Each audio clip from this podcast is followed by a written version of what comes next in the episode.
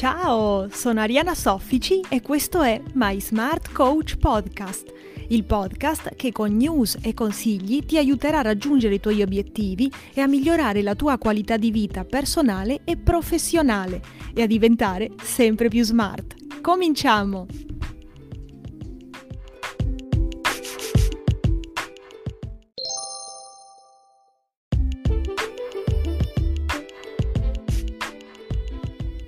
News da Twitter. Twitter ha ufficialmente annunciato l'introduzione di una nuova funzionalità chiamata Unmentioning. Essa permette sostanzialmente di eliminare il tag al proprio profilo da qualunque tweet che lo contenga e di disattivare qualunque tag inserito nelle risposte allo stesso tweet. Tale funzione dovrebbe poi impedire i tag al proprio profilo da parte di account specifici, senza tuttavia bloccarli. La funzione è per ora in fase di test su un numero ristretto di profili.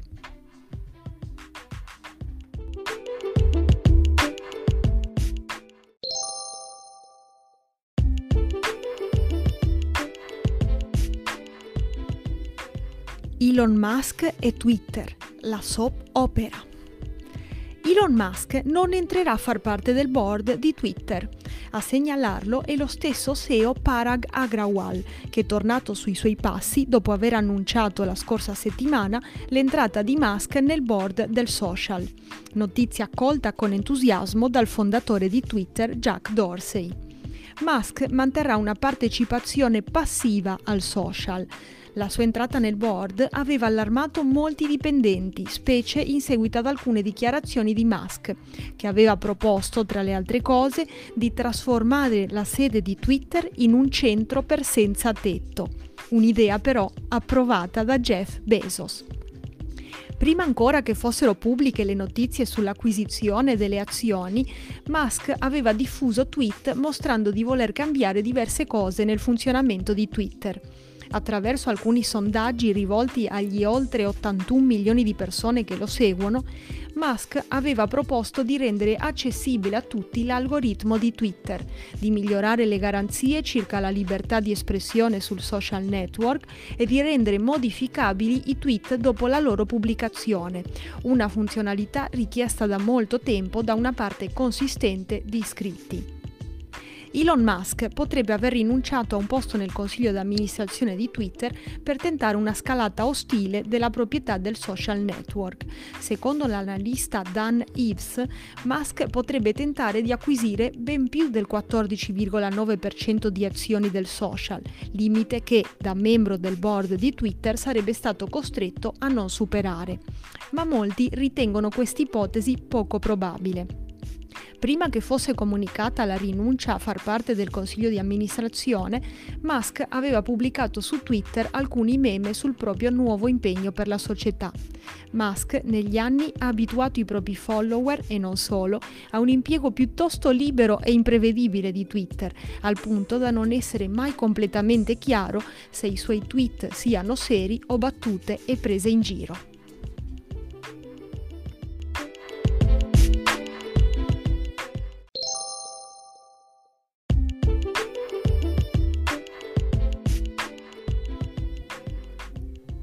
Mark Zuckerberg tenta di lanciare un'altra criptovaluta, questa volta nel metaverso.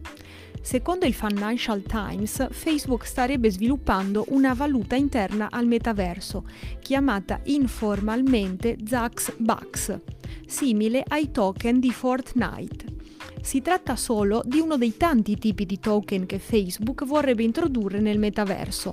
Avranno grande rilevanza anche i social token, da usare per premiare i creator più abili o influenti.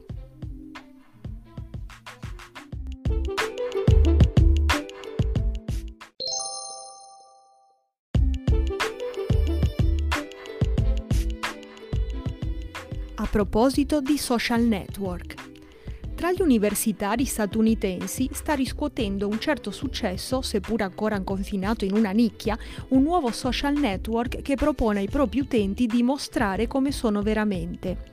si chiama BeReal. È stato introdotto alla fine del duemilaventi dai francesi Alexis Barreillat e Kevin Perrault, ma ha ottenuto una vera popolarità soltanto di recente.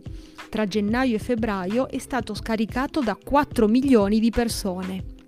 Il suo obiettivo è quello di creare uno spazio digitale in cui le persone si sentano libere di mostrare davvero come sono fatte le loro giornate, discostandosi dalle dinamiche di social network come Instagram, famoso per i suoi filtri inverosimili e per i suoi influencer dalla vita apparentemente perfetta.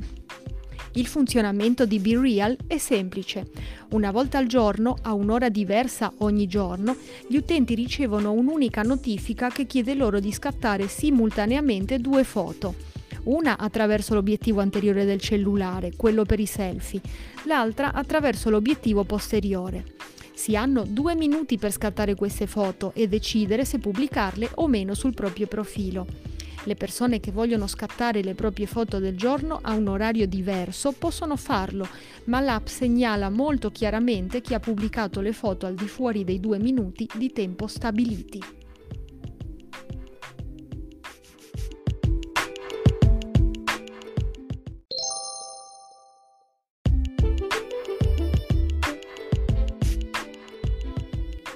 È nato un social network dedicato agli scrittori che non riescono ad emergere.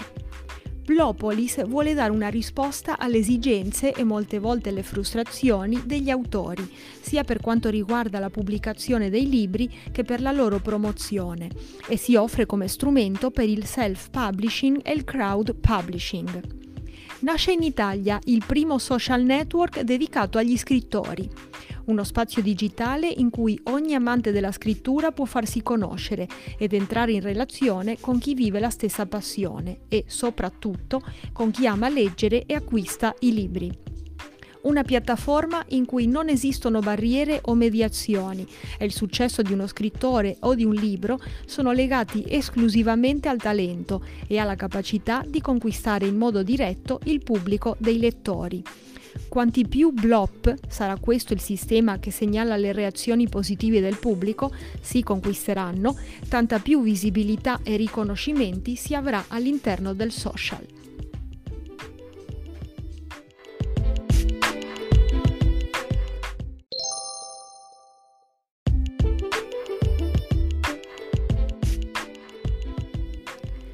YouTube ha un vero problema di commenti. Nonostante secondo l'azienda nel solo duemilaventuno sarebbero stati rimossi uno virgola due miliardi di commenti, il novantanove virgola cinque per cento dei quali in automatico, secondo gli YouTuber il problema è ancora grave. Lo segnala Mark Brownlee, YouTuber molto noto nel campo della tecnologia, il quale lamenta che sotto alcuni video il trenta per cento dei commenti sarebbe spam. Ma c'è di più. Alcuni di questi spammer sarebbero degli impersonatori che, spacciandosi per gli YouTuber stessi, contattano le vittime su Telegram invitandole a partecipare a concorsi fasulli, dove agilmente li derubano di denaro e dati sensibili.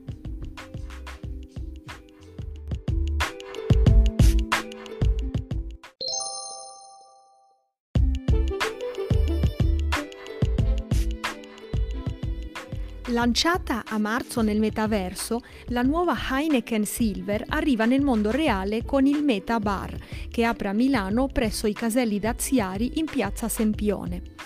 Si tratta di un temporary bar, dove ogni elemento è stato concepito per dare l'illusione di entrare nel metaverso. Si comincia dall'esterno, grazie alla presenza di un buttafuori avatar che consente l'accesso al locale e si prosegue all'interno con una postazione D J che ospiterà dal vivo personaggi del panorama musicale. Parte dello spazio è allestito con schermi che trasmettono dirette dal metaverso o specchi che trasformano gli abiti di chi ci si riflette. Ci saranno anche ologrammi dietro al bancone, barman avatar, menu digitali e app.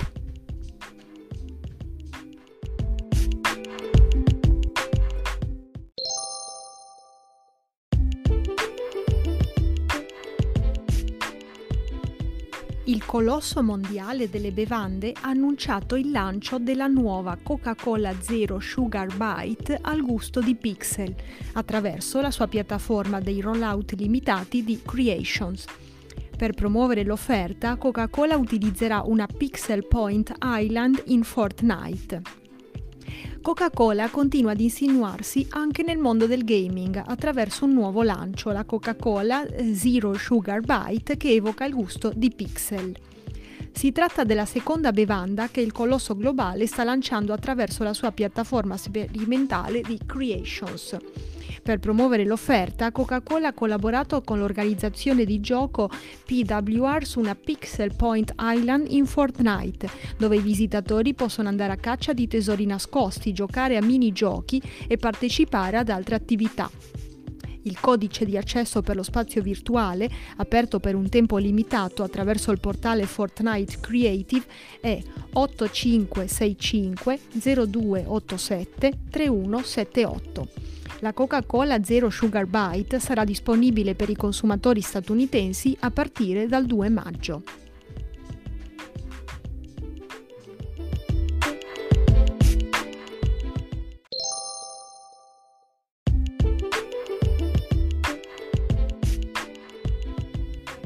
Arriva la collaborazione tra Lego ed Epic Games. Il brand dei mattoncini colorati e quello del mondo videoludico si alleano con un obiettivo: la creazione di un mondo ludico per i bambini all'interno del metaverso. Kingdom Hearts, popolarissimo brand di videogiochi, lancerà un nuovo capitolo su smartphone. Si chiamerà Kingdom Hearts Missing Links e sarà un action R P G che sosterrà l'uscita del quarto capitolo della serie. Il gioco sarà già disponibile in fase beta entro la fine di quest'anno.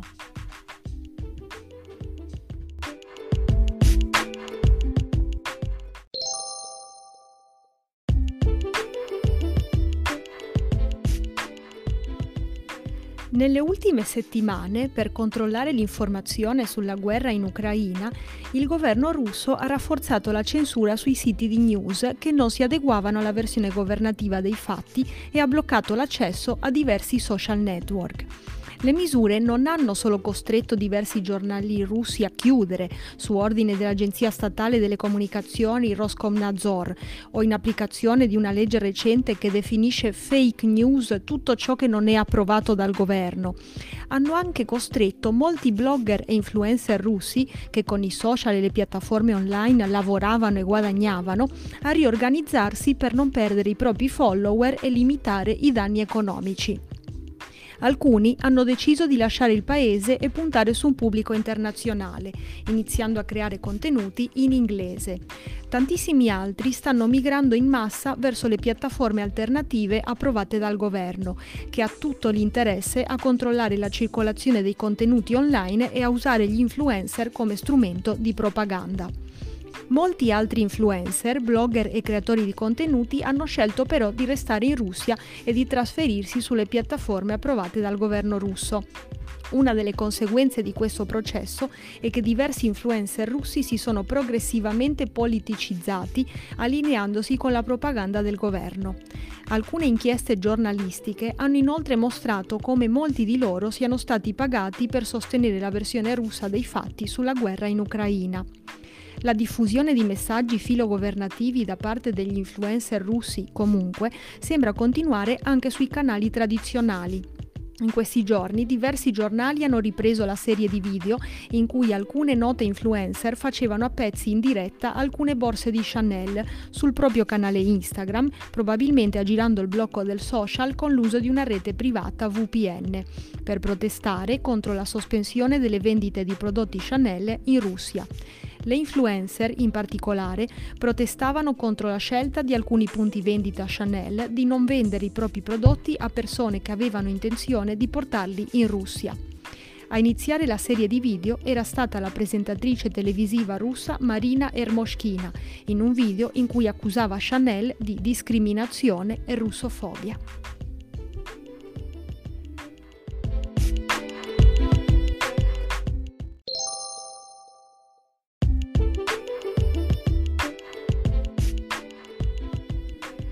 Il quotidiano tedesco Die Welt ha annunciato di aver assunto Marina Ovsianikova, la giornalista russa che ha protestato contro l'azione militare di Mosca in Ucraina durante un telegiornale in prima serata sulla tivù di Stato. Ovsianikova, quarantatré anni, è ora corrispondente freelance per Die Welt e scrive tra l'altro dall'Ucraina e dalla Russia, ha affermato il quotidiano in una nota. La giornalista scriverà per il quotidiano tedesco, oltre ad essere una collaboratrice regolare del suo canale di notizie, ha aggiunto la testata tedesca. Ovsianikova, dipendente della tivù ufficiale russa Primo Canale, a marzo aveva fatto irruzione sul set del T G della sera con in mano un cartellone con la scritta No War in inglese, mentre in russo metteva in guardia i telespettatori dalle bugie della propaganda sulla guerra. Dopo la sua protesta è stata detenuta e interrogata per quattordici ore prima di essere rilasciata e condannata a pagare una multa di trentamila rubli, duecentottanta dollari. Rischia però un'ulteriore incriminazione e addirittura la detenzione in base alle nuove leggi russe contro le fake news sulle informazioni relative alla guerra in Ucraina.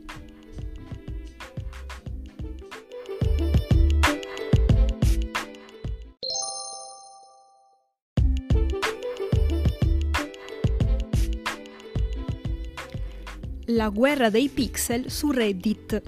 Per quattro giorni milioni di utenti si sono contesi un'enorme tela digitale componendo disegni, scritte e bandiere una piastrella dopo l'altra. La settimana scorsa il social network Reddit ha iniziato un esperimento chiamato Replace, in cui per ottantasette ore gli utenti che avevano effettuato il login al sito hanno potuto interagire con una tela digitale, divisa in un milione di quadratini della dimensione di un pixel, quindi mille per mille. Ogni cinque minuti ciascun utente poteva cambiare colore a una singola piastrella, anche a quelle già selezionate dagli altri utenti, scegliendo da una palette di sedici tonalità. Il risultato è stata una creazione collettiva durante la quale la tela è stata contesa per diversi giorni dagli utenti dei vari canali di cui si compone il sito, chiamati subreddit, ed altri gruppi attivi online. Tra gli elementi più rappresentati e disegnati sulla tela ci sono state le bandiere nazionali, ma anche quelle di altri tipi di organizzazioni e movimenti, come la bandiera transgender bianca, rosa e azzurra.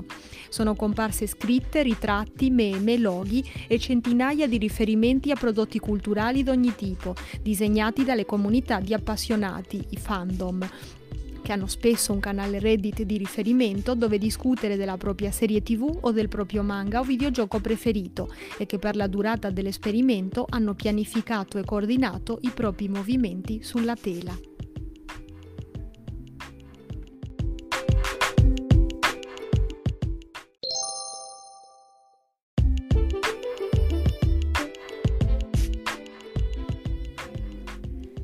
Lo smart tip della professora.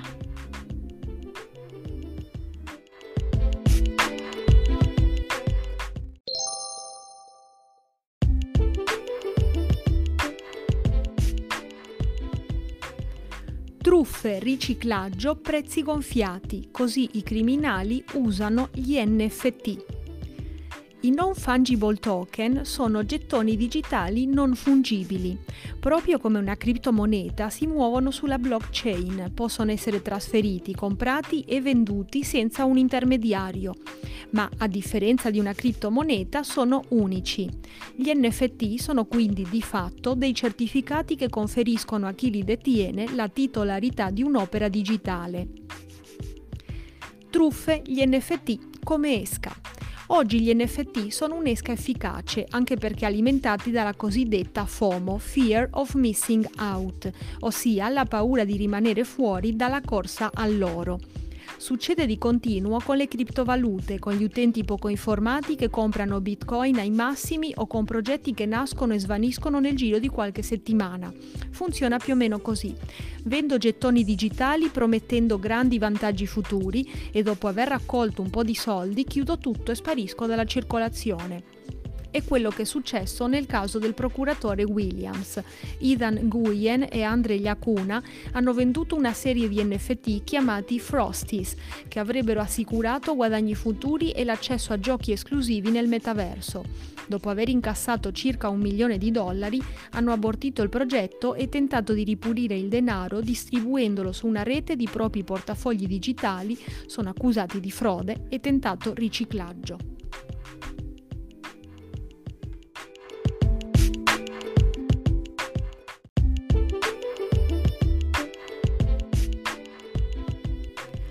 Un altro tipo di truffa è il cosiddetto wash trading, una forma di manipolazione del mercato nella quale venditore ed acquirente coincidono. In pratica si vende un N F T a se stessi utilizzando una triangolazione con altri portafogli digitali. Il wash trading non riguarda solo i non-fungible token, viene già utilizzato per drogare il prezzo di azioni e criptovalute.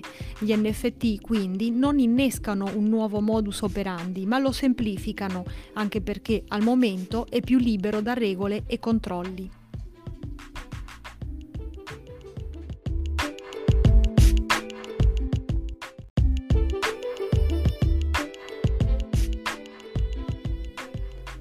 Anche l'arte fisica si presta al riciclaggio, le opere hanno infatti mercato, sono facili da muovere, il loro valore ha una componente soggettiva che lo rende mobile e naturalmente gli scambi sono legali fino a prova contraria. Il mondo dell'arte tradizionale però ha delle prassi consolidate e tanti intermediari, dai periti alle case d'aste. La direzione investigativa antimafia ha sottolineato infatti come il commercio degli N F T possa essere finalizzato a cancellare l'origine illecita dei capitali, muovendosi in un mercato non normato e per il quale non sono previsti puntuali obblighi in capo agli operatori ed all'utenza. L'utilizzo degli N F T per riciclare denaro sporco è ancora limitato. Chain Analysis lo definisce una goccia nel mare rispetto agli otto virgola sei miliardi di dollari riciclati tramite criptovalute nel duemilaventuno, per non parlare del giro d'affari del riciclaggio tradizionale. Non è però un fenomeno da sottovalutare, sia perché cresce in fretta, sia perché rappresenta un rischio per la fiducia negli N F T, cioè per l'utilizzo lecito di uno strumento potenzialmente utile che, spiegano gli analisti, andrebbe monitorato con più attenzione dai mercati online, dai regolatori e dalle forze di polizia.